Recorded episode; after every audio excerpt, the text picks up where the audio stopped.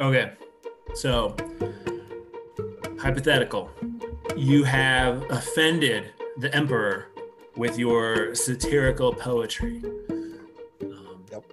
Some of the verses, some of the metaphors hit a little too close to home. Um, touch on some gossip, and the empire or the emperor exiles you to an island in the middle of the Mediterranean with ten slaves and a, a contingent of guards to make sure you don't escape. Do you try to escape the island? Do you think you can? No, not at all. No. No way. You're on an island. I'm not Tom Hanks here. I'm not weaving together uh, some bamboo and some. But no, I, they don't maroon you. I think you have a little cottage, and um, Do I get books there? yeah, let's say you can have some books. I think I just stay on this island. Is that? Mean, what are the? I, I, it sounds like a lot of people to make sure I'm s- stuck on this island. Mhm. Yeah, there's a What guard. exactly did I, did I say? I said, "Ooh, the king's hair doth look fake." you maybe make fun of certain proclivities you have. Oh, maybe okay. you know, the emperor is having an affair, and you kind of allude to it. You know, because people in positions of power like that are kind of touchy. Here's what I think. I think the emperor wouldn't fully understand why I made fun of him. He like wouldn't get my my wit, my humor. It would be too highbrow. But you know that You feeling when you're that. when you're being made fun of and you don't know exactly why, or like you're like, oh, I'm, I'm done. He But you could tell this dude, yeah, that's exactly what happened with you. You knew the emperor wouldn't get it, but a, a, a political rival of yours, a rival poet, uh-huh. like kind of whispered in the emperor's ear, you know, he's he's making fun of you and Pialula. Are you Varys right now? Varys from uh, Game of Thrones? Hmm? No, but it's Hey. along those lines. No, I And- think I, I would just I would just go to the island. It's much more uh, artistic if I just go to the island and just you know Have your books. have my books. I would try to smuggle my works out of the island. Okay. about Maybe that? How about yeah, that? Okay. okay. That's how you would handle your exile. Yeah. Assuming you had reading material, you just kind of take it and dig it with dignity. Let me let me flip the question on you. Not exactly though. You're a guard for the emperor. The emperor tells you, "Hey, this poet's been writing some some uh, some mean things about me. I want you to go capture him." What would you do? capture the poet. Yep. Okay. Super easy. Super easy. Like normally you got to fight other soldiers or like Germans who are like six foot five and huge. Go capture this little poet. Oh, yeah, I get the poet. Like easy. Give me a hard one, emperor. Give me a hard one. Yeah, I'll do that. Now, if I were a guard on the island and the poet was kind of slipping me some money to smuggle stuff out, I don't think I'd have a problem with that either. That's how You're just you're, that's how stuff works, you know. Like you got a little extra money little for your time. Yeah. kid to attend uh, the gymnasium. You're bored. Yeah. All right. Uh, well, I know why. This is a very uh, timely intro because uh, today we're talking about I Claudius by Robert Graves, a book where such things would happen. Uh, Everybody in that book is getting exiled to islands. there's a lot and they uh, usually do okay. I think oh Ovid, the famous poet, got exiled by Augustus and like died on the island. And Ovid was like constantly I don't. like They writing don't, to try and don't get. really know why Ovid was exiled, do they? They think well, there's a theory that he kind of poked fun at Augustus, like satirically, and Augustus kind of wasn't having it. And Ovid spent the rest of his time kind of trying to, to get back in. Some of the other characters, you know, they're like pawns or pawns in the game of power or rivals to the throne. And so they get exiled to islands. And I kept thinking, like, man, I would, I think I would try to bolt. I'd try to get out of there. What if Like, they ran out of islands? Nah, there's always islands, and then well, eventually get, they get killed. Yeah. Like I don't think in the book, I think they either die there or like uh, a new emperor comes to the throne, and then they'll like clean house and kill everybody. So I would make it my mission to kind of like, I think I'm gonna bribe some guards, get a little raft together, send a note to some of my loyal dudes, and try to get like get me off the island. And back then there was places to run away to, you know, like try, like go kind of east to uh, the Parthian Empire or Per- Persia, you know, and maybe just like exile myself to a different place. Well, I think I could do it. Every time someone was exiled in this book, I was like, I'd escape. I'd escape. So, well, welcome to their their uh, podcast. There will be books, a podcast about books and escaping from islands. I'm Peter, joined as always by Matt. Matt, we are discussing our January book on the last day of February because that's how we roll. Uh, we read I Claudius by Robert Graves, a classic in the genre of historical fiction, written in 1934. Uh, Robert Graves said he wrote it for money, yeah. uh, which is interesting to think about. Um, he wrote Claudius the God a year after, which was also very successful. So both these books were um, uh, huge successes. Uh, I Claudius, I think, is ranked, you know, one of the top books of the 20th century mhm. um, by Modern Library. So it's a it's a very well known book. Um, what were your expectations going in, or did you have any? Um, It- I'd wanted to read it for a while. It's kind of Mhm. Right up my alley. And having read it now, it's one of those like, oh man, I, I can't believe I haven't read this before. Like I would have loved it at any other point in my life, you know, my 20s or whenever. It's is very enjoyable. See, I I I'd known about it for a while. I've had a copy for a while. I was a little nervous about it because I didn't know so much about like Roman, um, the Roman Empire, Roman history, all the names. I you know, I couldn't tell you who was who. I I know the name sort of, but I don't know their like their backstory or what they're famous for. So I was a little hesitant um, going into it, but I really enjoyed this Yeah. novel. Um, See, do you find because I'd mentioned before trying to like coax you into reading some historical fiction Yeah. that this is like a good way to introduce yourself into a subject. You don't need to read the serious history first. Reading historical fiction kind of yeah, you to it. Do you?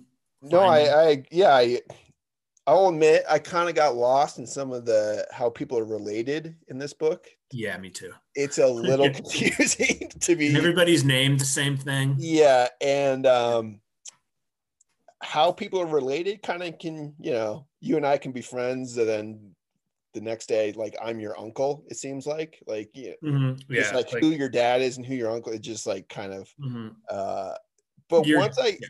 kind of like let that just like i kind of knew who people were um but if i got confused i didn't like let it bog me down on the story Mhm. so Yes, much so i just kind of went through i think if i read it a second time i, I the the relationships would stick better but um if you're if you're going to read this for the first time and you're not familiar with this time period it is kind of confusing with the relations between people but there are some very central characters that are very dis- distinct and And you'll yeah and you'll piece it together.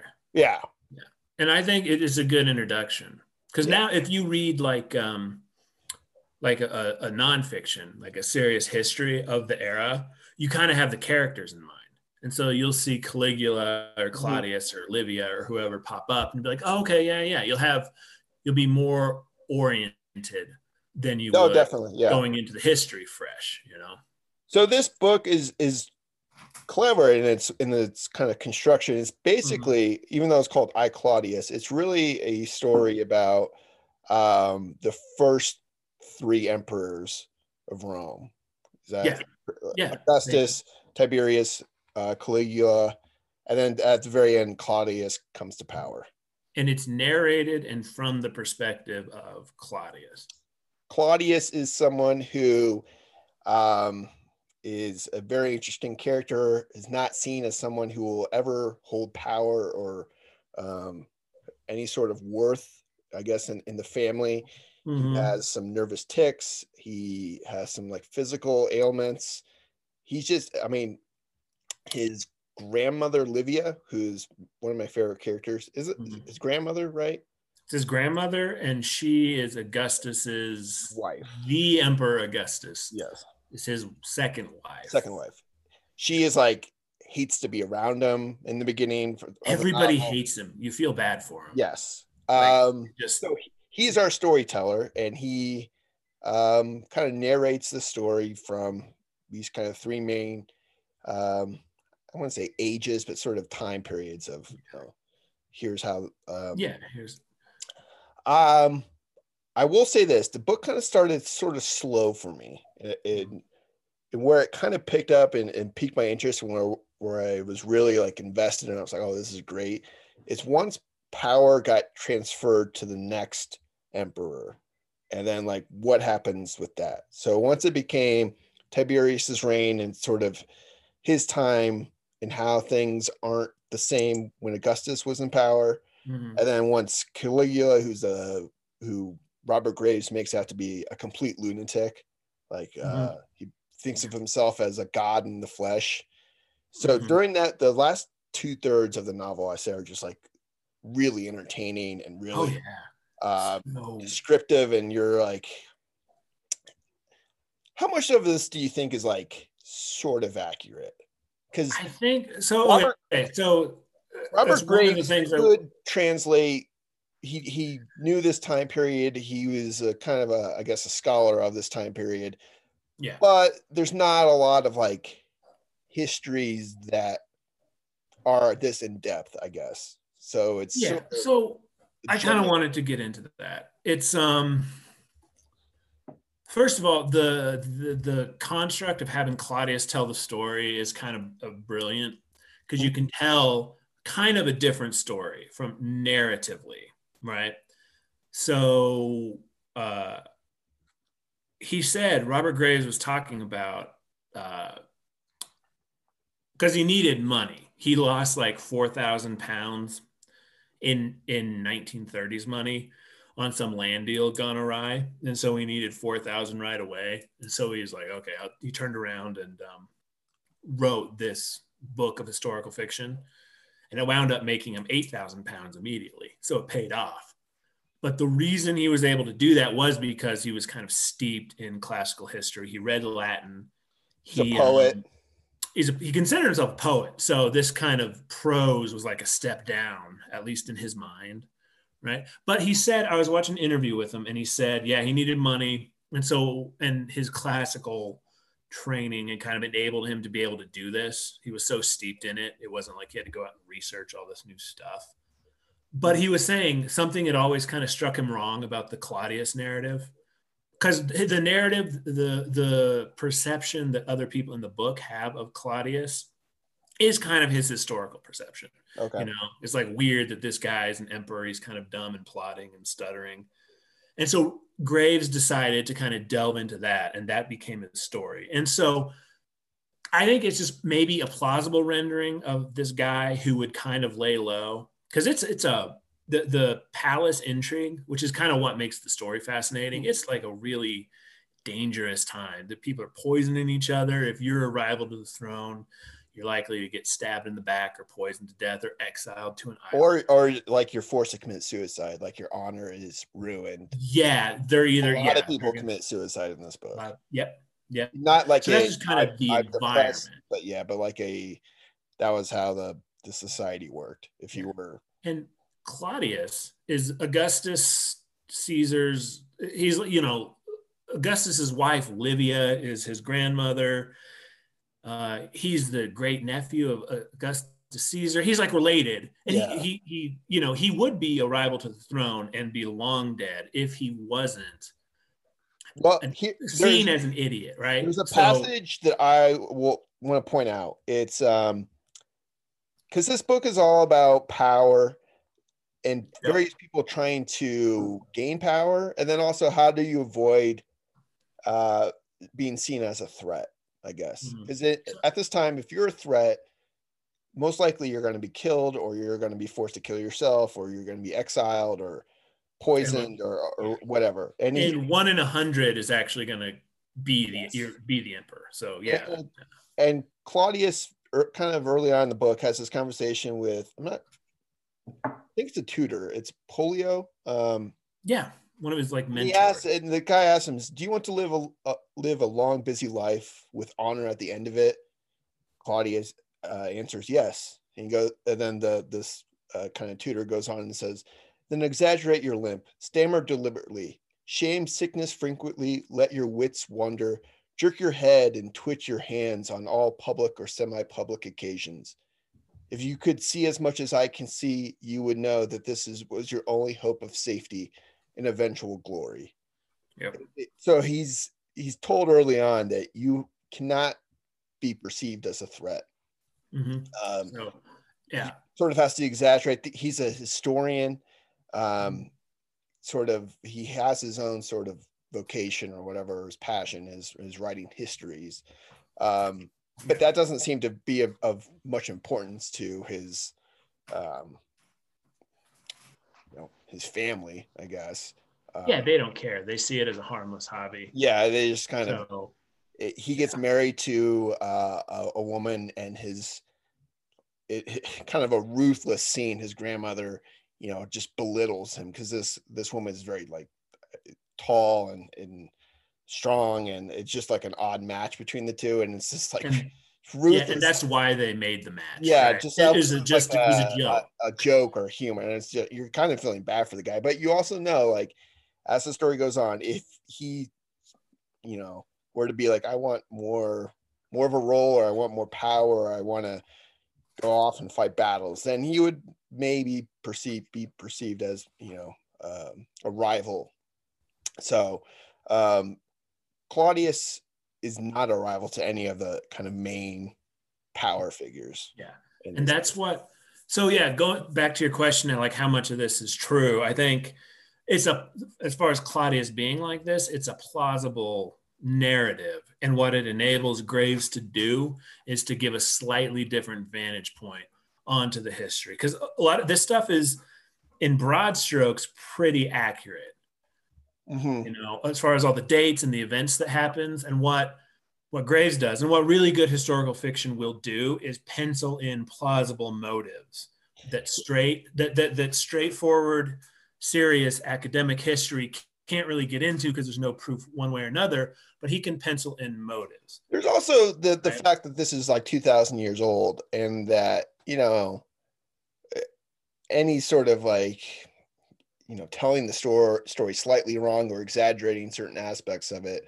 I don't think anyone's gonna be too offended or or whatever. It's just Yeah. it makes it more entertaining. Caligula, for example, is like there's one scene at, at the very end where he, he he considers himself a god and he literally goes into the sea to fight Neptune and yeah slashing at water and you're it's just like it's so like it's an excellent scene but Yeah. how much of that is true is just unknowable but it's it, it no, it emphasizes you know what he's trying to say about the, the character. So a lot of that stuff is true. The legend like the the legends like Caligula really really did appoint his horse to the senate.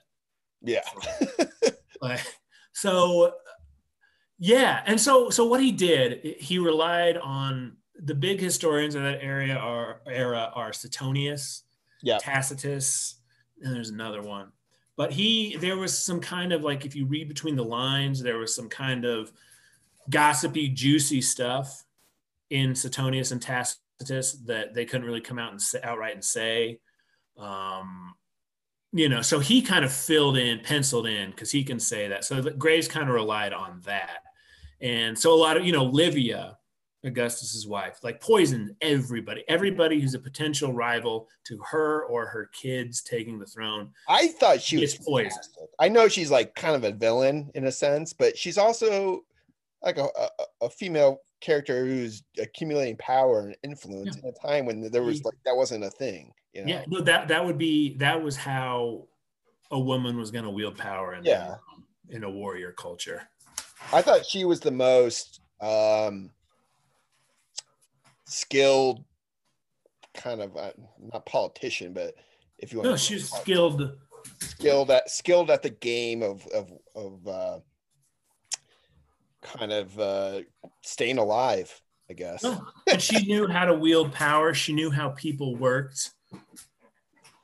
So I, I think it's only normal to like when you're reading a book like this because there are certain times where it seems like Graves is sort of commenting on uh, maybe how politics works or or maybe commenting on you know, I don't know if 1930s politics was on his mind when he wrote this, but when I was reading this now, I I, I was kind of thinking like, which kind of political,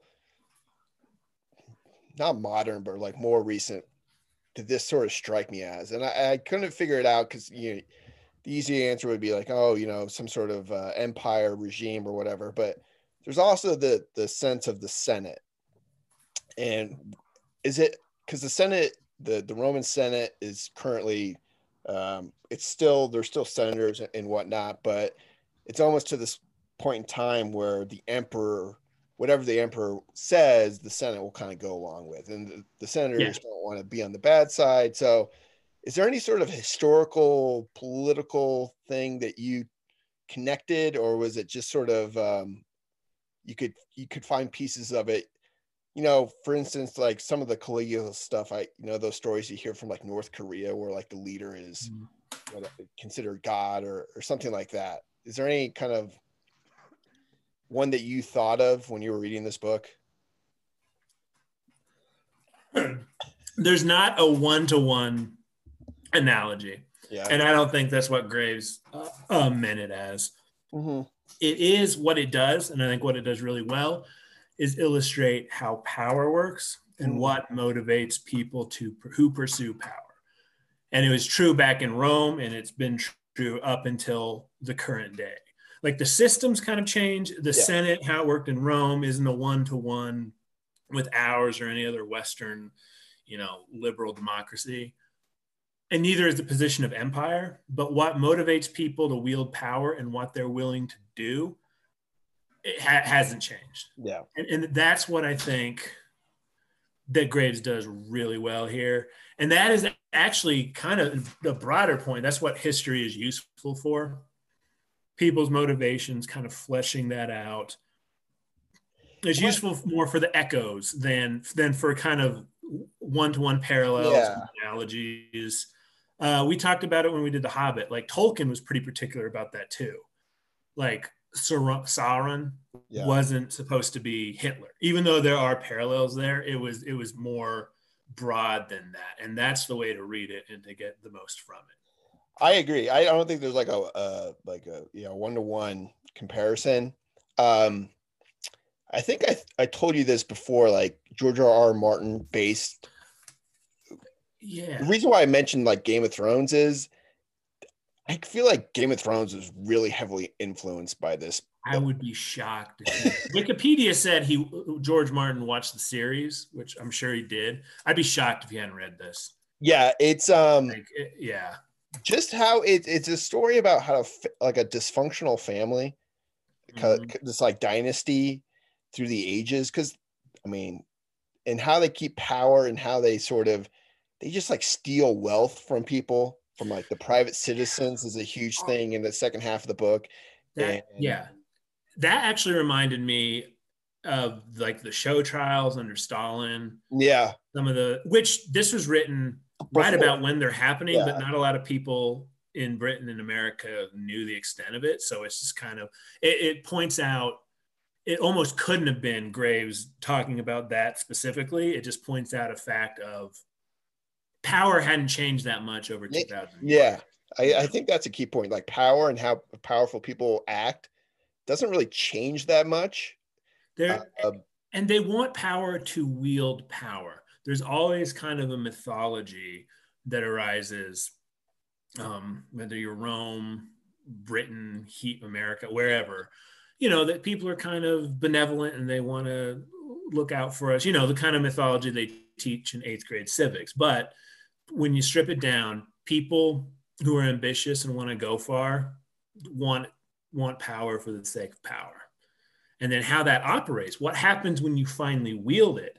like especially Tiberius and, and Caligula, it's just insane. It was really fun to read, but you're just like, oh, like this is this is nuts. This is no way to run a society, an empire.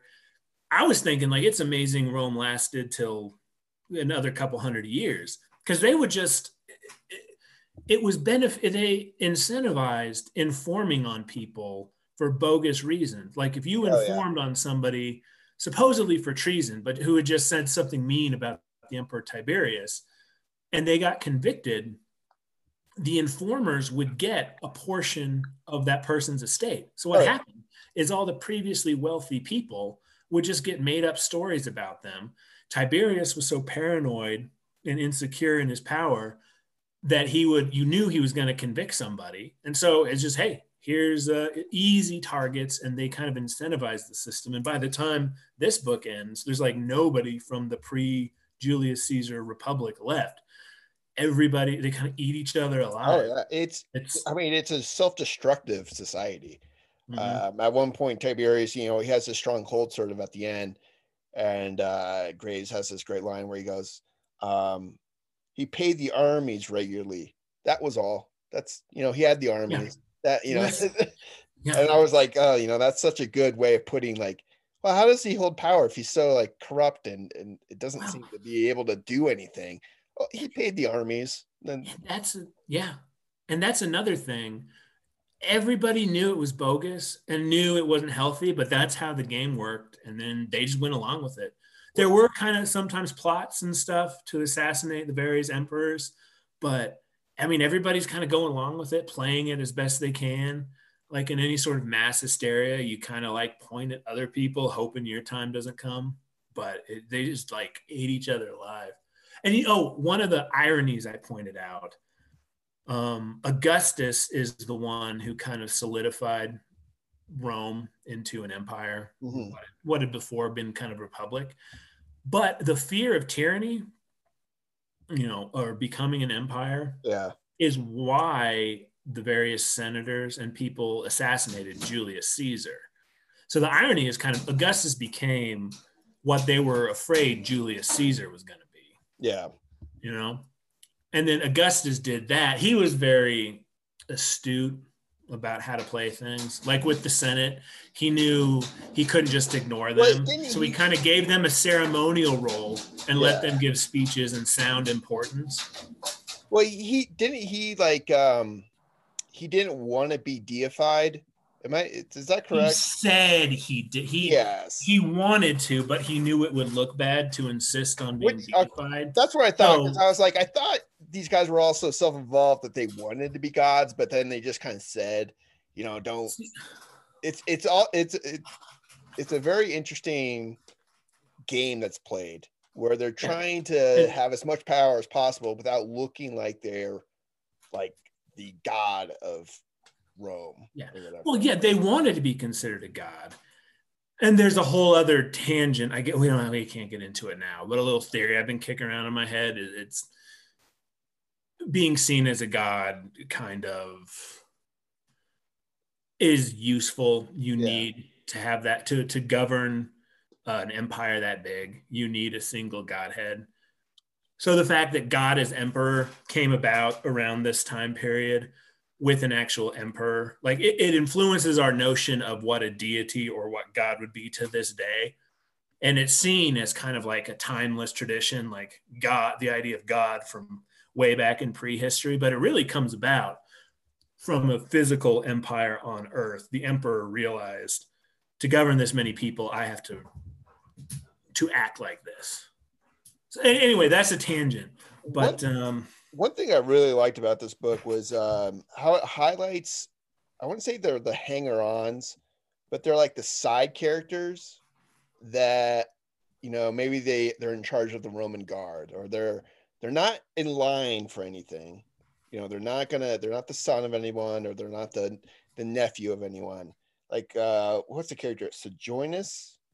S E J. Janus is how I pronounced it. I don't know. he's sort of a very interesting character. He wields power until, I mean, sort of the people on the on the outside, you know, very close to maybe Tiberius or Caligula, um, and they seem to be wielding more power and wielding more power or whatever, having more influence. But ultimately, they always like have a an untimely end. So I, that added to the story. It wasn't just um, you know the powerful people, the story of the the people in power. It's also the um, sort of the people that get attracted to the power, and which is something very common in any sort of like political Mhm. story. Um, the people who are kind of influencing kind of like the policymakers almost in a way, like modern times. Yeah. They Well, not have the title, but they have the the ear of the person who has the, the power. Um, yeah, the, the the people behind the scenes. Um, yeah, Sejanus was Tiberius's uh the king whisperer. Like almost want to say Karl Rove, but like more I was thinking like Littlefinger in Game of Thrones. yeah, li- like, yeah. sort of like exactly that's right. why when I was reading this, I was like, Game. I mean, he had to have read this because a lot of these like broad plot strokes are are are in this, and it's I don't know, it's kind of a interesting comparison Yeah, between the like two. an influence, not a yeah, it's an But influence. yeah, yeah. So- Yeah, no, yeah, Littlefinger, exactly. And um yeah. Yeah. So John, I really like Postumus that story. Um, Okay. Who was Claudius's in his group of friends? Were they cousins or was it his brother, stepbrother? It was one of the three, one of the few Yes. people who was nice to Claudius in his childhood and who was actually kind of saw through the deficiencies and, and treated him like a real human. And he was been, he was kind of in line for the throne, but he was kind of framed by Livia because he was a threat to her bloodline taking power. But I, I actually really liked him. Yeah. He he got exiled to an island. Um, that whole plot line where there's a plot line in the story where he gets switched out with a slave who's similar looking. Oh yeah, yeah, yeah. That's speculation and probably added to make the story exciting. Yeah. But there was a postumus who was exiled to an island for the reasons that the postumus in the story was. Um, but I really enjoyed that.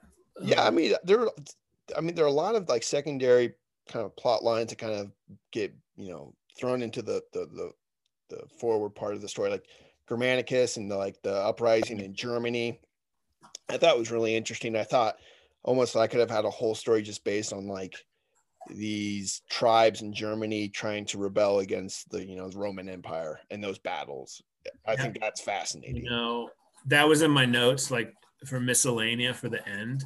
yeah But I love that stuff. I think there is like there's a ton of stories or movies or whatever that could be made from that era. oh yeah And what what I want to see is it from from the Germans' point of view. Yeah, Where they're the no, yeah, guys. that's what I was thinking the whole time. Is like I wanted to get it. I wanted to know more about these, um, almost like like what would, what would the term be? Like these people who like help fight the battles, but they're like kind of chiefs almost, or like Yeah. wards of, um, kind of these tribal groups that have no. They're the, they're underdogs and they kind of have to move, always on the move and stuff like that. But I don't know. I just thought that was fascinating that story and, and sort of how. um, yeah. They're they're fighting this big empire. And, and Yeah, this- this huge you know this huge almost like it's almost too big and unwieldy to like fight small you know uh battles or whatever uh but they'll they'll crush you. And, and that's the thing. you, but if you keep moving you could probably move faster than them Yeah, and you'd have to fight like a guerrilla war. yeah which makes for like and it was you know that part of, of europe which is thickly forested at that time so there's there's some really cool stories and, and whatnot that can be told from that era but it kind of gets buried just how brutal rome was just Oh, kind of in our popular culture you know and they're always kind of presented as the decent civilized folks but they especially when they're on the march like in any place they conquered, but especially Gaul. Like Julius Caesar's conquest of Gaul probably killed, they say one to one to two million people. really And then however many millions more were literally just sold into slavery to go work the salt mines. It's just brutal stuff. yeah so it doesn't seem like a very good time to be alive i'll be honest with you it just seems like oh but I you yeah, yeah you'd want to be in the upper class. But even then, as this book kind of shows, you're you're not immune from like power politics and poisonings and backstabbings. and just But no, but you could totally make a really, really good TV show where the Germans are the good guys and they're fighting this this evil empire invading their lands. Well, they did make a like a very uh famous, I think BBC did in the 70s, like a mini series on this book.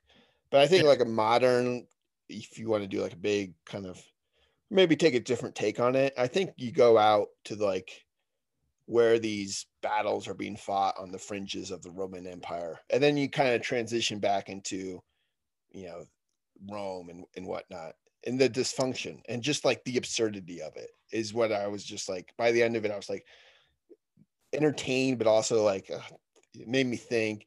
At one point, like uh, Tiberius is pronounced dead, and they're like, "Oh, Caligula, you know, long live, you know, Caligula." They put a ring on him, and then Tiberius is like, "I'm not dead," and they're like, "Oh, thank heavens!" And they're just like, you know, you know, he's alive, and then Caligula is just like set aside, and then he actually dies, and they're like, "Okay," he kills him because they realize, yeah, yeah, yeah. But it it, it just showcased like the absurdity of this, well, all powerful position yeah, and it is mostly true. Like a lot of that stuff wasn't wasn't made up. Uh, like, yeah, the show trials, Caligula thinking he's a god, and that kind of goes into what power does to people. Because Tiberius wasn't when he was an emperor, and the longer he was emperor, he was debauched, just total slave to his lusts, and there was nobody there to say no to him. And mm-hmm. so you kind of go, you get more and more kind of down the dark. They embrace the darkness and just the worst desires you have. And that's kind of what power does to people. For the first part of the story, when Tiberius is just kind of next in line or an heir to the throne, he's kind of a halfway competent general you know, just just a, a, a, Roman. But then when he he reaches the top, and there's nobody there to tell him no. He becomes paranoid. He has these show trials, you know, starts eating, you know, the city of Rome from within. He goes off to this island with just, you know, where he can just live in um, debauchery. Well, it's kind of vague about what actually goes down, but it's just, yeah, yeah, yeah, you know, debauchery. Well, it's almost like as they tr- they're like losing grip of power, they start they start to almost like eat the society itself. They they start uh, punishing citizens, killing citizens, taking mm, wealth from for their own gain. The, and by the time Caligula comes around, he's bankrupting the entire empire. Yeah. And like, he has to, he has to go ahead like take the uh, show trials and stuff on the road, like go to France and have you know yeah for people and just but so that's the interesting dynamic. So Tiberius was just kind of a, a, a, general before he took power, and it became what it became, and he killed any sort of competent, you know, heir to the yeah. throne.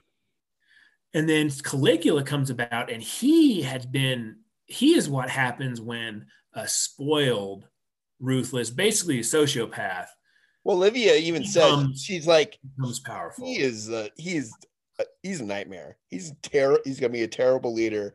Just to let you know, uh, Claudius, because they have this sort of uh, sort of ironic, interesting scene. She wants to actually meet with Claudius, this this you know person that she's belittled and had no time for it this entire time. And it's a it's a very effective scene. But yeah, he is the spoiled child who is, uh, you know, kind of well, kind of showcasing how if a family has power for this long, so much power, and then it finally gets to a person who is really shouldn't have any power. If it corrupts, yeah, a halfway competent general that much, what's it going to do to a kid who's already spoiled? Yeah. When you give him absolute power, and he literally thinks he's a god, and, and just does every everything that a sociopath would do, like an honor. He he and he did kind of behave like certain mischievous gods in mythology behave. Just killing people at random being really benevolent at random like sleeping with whoever he wanted killing him later just all incest just all, all this stuff. It's just oh, whatever he, he wanted some terrible thing. You're just like oh there's oh my nobody and that's kind of the point. There's nobody to stop him. Yeah. what happens when you give people the type of people who want power tend not to be the most benevolent yeah. moral anyway. So what happens when those types of people are given free reign and there's nobody to stop them. Like it's who would you recommend read this book? Everybody. Every okay. Anybody interested in uh, history or the era. Even people who think they're not like, oh, Rome's not my era, you know, people because people have little epochs that they're interested in, you know. Even if you're like a Civil War buff or something, you're like, hey, I never got into Rome. Just uh, try it. You'll see interesting parallels. I'd be interested to see the like you're really into politics or mm, know, you get angry with politics like modern politics. Yeah. I would be interested to see someone's take on this book who's like really in, doesn't know a lot about Rome and is just reading this book for the first time because I think there's a lot of different things you can take out of this book. Some of it's maybe hyperbole or whatever. Um, yeah, but I don't know. I think if you're interested in history, not even yeah, like you said, not even Roman history because I'm not. I don't know anything about. I didn't know anything about Roman history going into this, but um, just the the story arc and the characters are uh, Graves is, does a very good job of entertaining us. I guess mm-hmm. I, I, would say for the first part, I was a little bit like this is kind of dry, but stick with it is what I would say. If you're a little bit like you know, this is just seems like a lot of characters and how are they related and, whatnot. I would say stick with it. The the back half of the book, you know, for the detriment of the Roman people, like crazy shit starts to happen. it's fun to read. It's yeah, like, it is. Yeah, it's fun to read.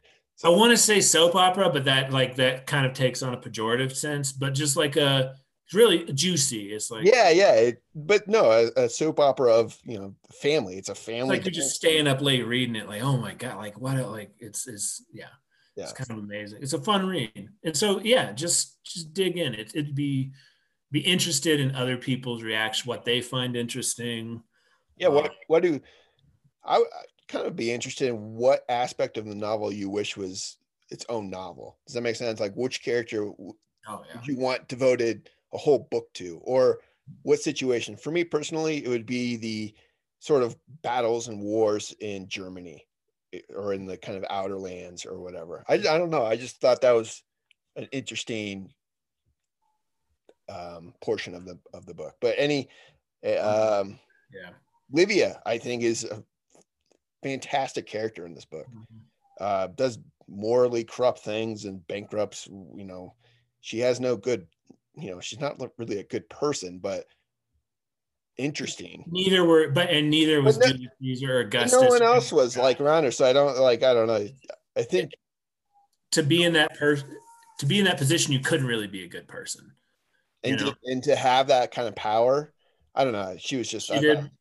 She did what she had to do. Yeah. I mean, that's uh, not justifying it. She's morally reprehensible, but fascinating character. We often talk about adaptations. Did you think about that at all when you're reading this? Like how you would I only know I only know um, a handful of the younger actors because a lot of these people would be kind of young. Mm-hmm. I don't really want to research young actors and actresses. Yeah. I know for sure two people I, I want in it, and the two people we always put in stuff. Benedict Cumberbatch, Tom Hardy, and Benedict Cumberbatch. But did you look up the cast? I actually got the DVD from the library. I haven't watched it yet. Oh, really? DVD series from the library. There's a uh, Patrick Stewart's in it. He's Sejanus. Okay, he's yeah. a that's a good character. There's a lot to do with that yeah. character. Like I said, uh, the guy played Gimli. He's in Indiana Jones. The, oh yeah, yeah, yeah. Uh, Davies. He's in it. So there's I, that might be. I'm gonna watch it. I'll see if I there's. I think HBO further. has the rights to this. If I'm not. They mistaken. could. I mean. Um, I know there's that one TV show I never watched. It's called Rome. That's uh, a good uh, show. It's not the same. It's it's more. It, yeah, it's it's not quite the same. I thing. think the worry would be that um, unfortunately Game of Thrones came before this, and that a lot of the beats in this novel seem like Game of Thrones story arcs in a way. Minus the dragons. Minus the dragons. But yeah, I mean, the minus the fantasy element, but sort of if you're looking at Game of Thrones through like a political uh, lens, a lot of those things happen in this book. Um, I think they should do it. I'd watch. Yeah, I would too. I think it's it, it would almost be like, you know, you want more Game of Thrones? Here's like, you know, a historically somewhat accurate portrayal of crazy politics. that would be how they marketed it. I don't want the producers or, or writers to approach it that way. How would you want them to approach it? Just like the book, just like we're going to adapt the book. Yeah. I'm fine if HBO markets, hey, you like Game of Thrones like this, but I don't want the writers trying to, No, no, no, no. you know what I mean? Like, just you, you adapt the book. There's plenty there, and I think people would like it.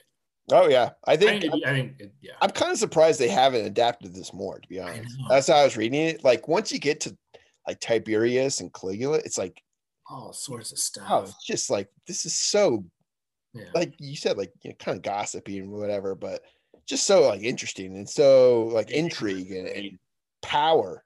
Um, great serialized story. But, Yeah. yeah. it's perfect. Would you want to read uh Claudius the God? The, Oh yeah, yeah. I need to find Yeah. time. I totally want to. Yeah, because he reigned for about 13 years. Uh, yeah, and then Nero k- killed him and became emperor, and I guess it's that the whole that whole time period. So yeah, no, definitely, definitely makes me want to read more Robert Graves. He wrote the uh, World War One memoir that's famous, "Goodbye to All That," Yep. which I was looking at and I, it seems very good. Mhm. Um, so yeah, it was. Um, the, the Greek myths. Uh, he wrote a book uh, called The White Goddess, which is supposed to be pretty interesting about kind of the creative process and having a muse and just very artsy, poetic type of uh, how-to manual, I guess. he also seems like a very interesting character. So like a biography of Robert Graves, I think would be pretty interesting. I have one. Just like how he lives his life, like he writes this classic book, and his inspiration is, Yeah. I, I kind of need some money. Yeah, he needed money. It worked. He he lived in Majorca, Spain. Yeah, nice little island. I think it's the Mediterranean. But in this this book paid for it got him out of debt and paid for his house that he lived in for the rest of his life in Spain. It's like, man, sounds great. sounds great. So yeah, it's uh I think it's two high recommends from both of us. It's uh maybe for some people a little bit daunting, you know, don't know much about Roman Empire or whatever, but don't let that uh stop you from reading this book. There's a lot to enjoy. Um don't get too bogged down in the like who people are and how they're exactly related to each other. You'll, yeah, you'll you'll figure it out. you'll, you'll figure it out. Uh, and, and if you don't understand everybody's, you know, who's the brother, half brother, half sister to who, um, I don't think that will Yeah. deter too much from like the enjoyment and the. Uh, yeah, just keep going. It, Yeah. it really is good. Don't be daunted. It's it's fun, and I think you'll like if you're listening to this podcast this far, like Yeah. you'll, you'll like Yeah. it. Yeah. Um, what real? I don't want to end without saying this. Did you catch the? Um, it comes up twice. One in conversation with Livia, and once with Caligula. There's a prophecy um, that's kind of alluded to that isn't it- it's not spelled out but if you read between the lines um, livia is at the end of her life and kind of she knows she's done some pretty reprehensible things but it's all for the greater good and she wants to be deified because that's her ticket out. She ultimately believes in some sort of underworld or hell. Yeah, yeah, and she want if she's deified she doesn't have to go because gods are above that sort of punishment. Mhm. right? And so her she has an astrologer or a, a, a seer whatever you call him yeah. who has prophesied that in the year of olivia's death there will be somebody who is a god and the most powerful god that's ever been will die in in the year that livia is going to die. There will and she, he says there will not be a temple anywhere within the empire that is not dedicated to this person in the future. And livia is convinced it's her. And then like 50 pages later caligula is talking about how silly livia was for thinking it's her because he knows it's him. And this same astrologer had told him the same things like there will this will be the Yeah. most powerful god in the history of the world every temple in the empire will be devoted to him your followers were his followers will drink his blood I didn't. I I know what you're talking about, but I didn't make the connection until so. it's obviously jesus yeah, Eh, but you know claudius from his vantage doesn't know it's just kind of a little thing graves slipped in there like okay. You know who it is. By virtue of hindsight, the attentive reader will. And this is kind of funny. You're like, oh, hey, yeah, yeah, yeah, that's funny. Like, I will say this: Graves has sometimes it's a little not dry, but it's he does add some like playful elements to the voice of Claudius, yeah. as as in, in, parts of it, which make it um, it kind of just like you're like, oh, you know, he's having fun with this story. It's not it's not dry history or whatever. He does have fun with the voice of Claudius, which I enjoyed. So, any final thoughts, Matt, about uh, I Claudius? No, I think we hit everything I wanted to hit. Um, there's a point in the story uh, under the show trials under Tiberius. They talk about money lenders and sort of the worst type of money lenders that exist in, in Rome. They talk about how high the interest is that they charge. You know what the high interest is for money lenders that they talk about? What? One and a half percent. It's like, oh man, highlighted that like that. Be great if that was considered high. oh, how times have changed. Yep.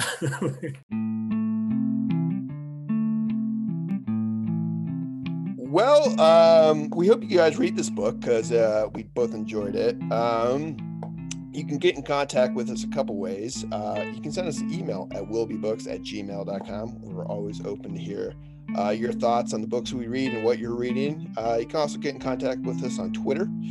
Uh, you have to be nice to us though. No mean, no, no, no meanness. Tweets.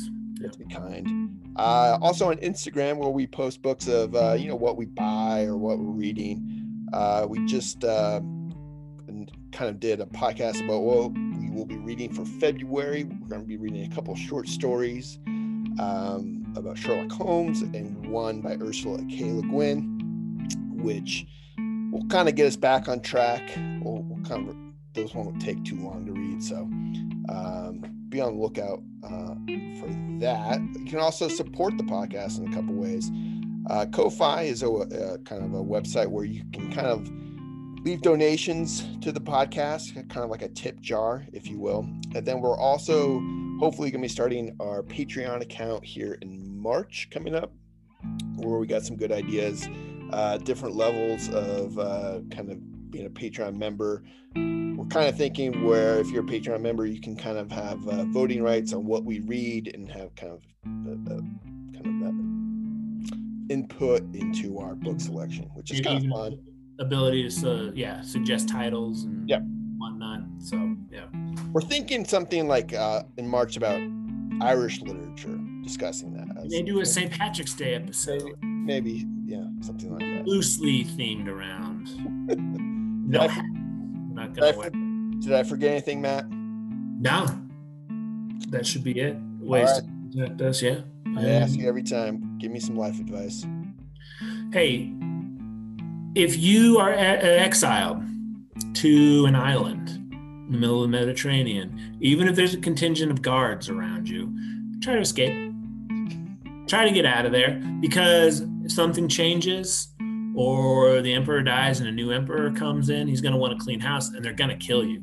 You might as well try to build a little raft, get out of there. You know, that's my advice. At east. And until next time, thanks for listening.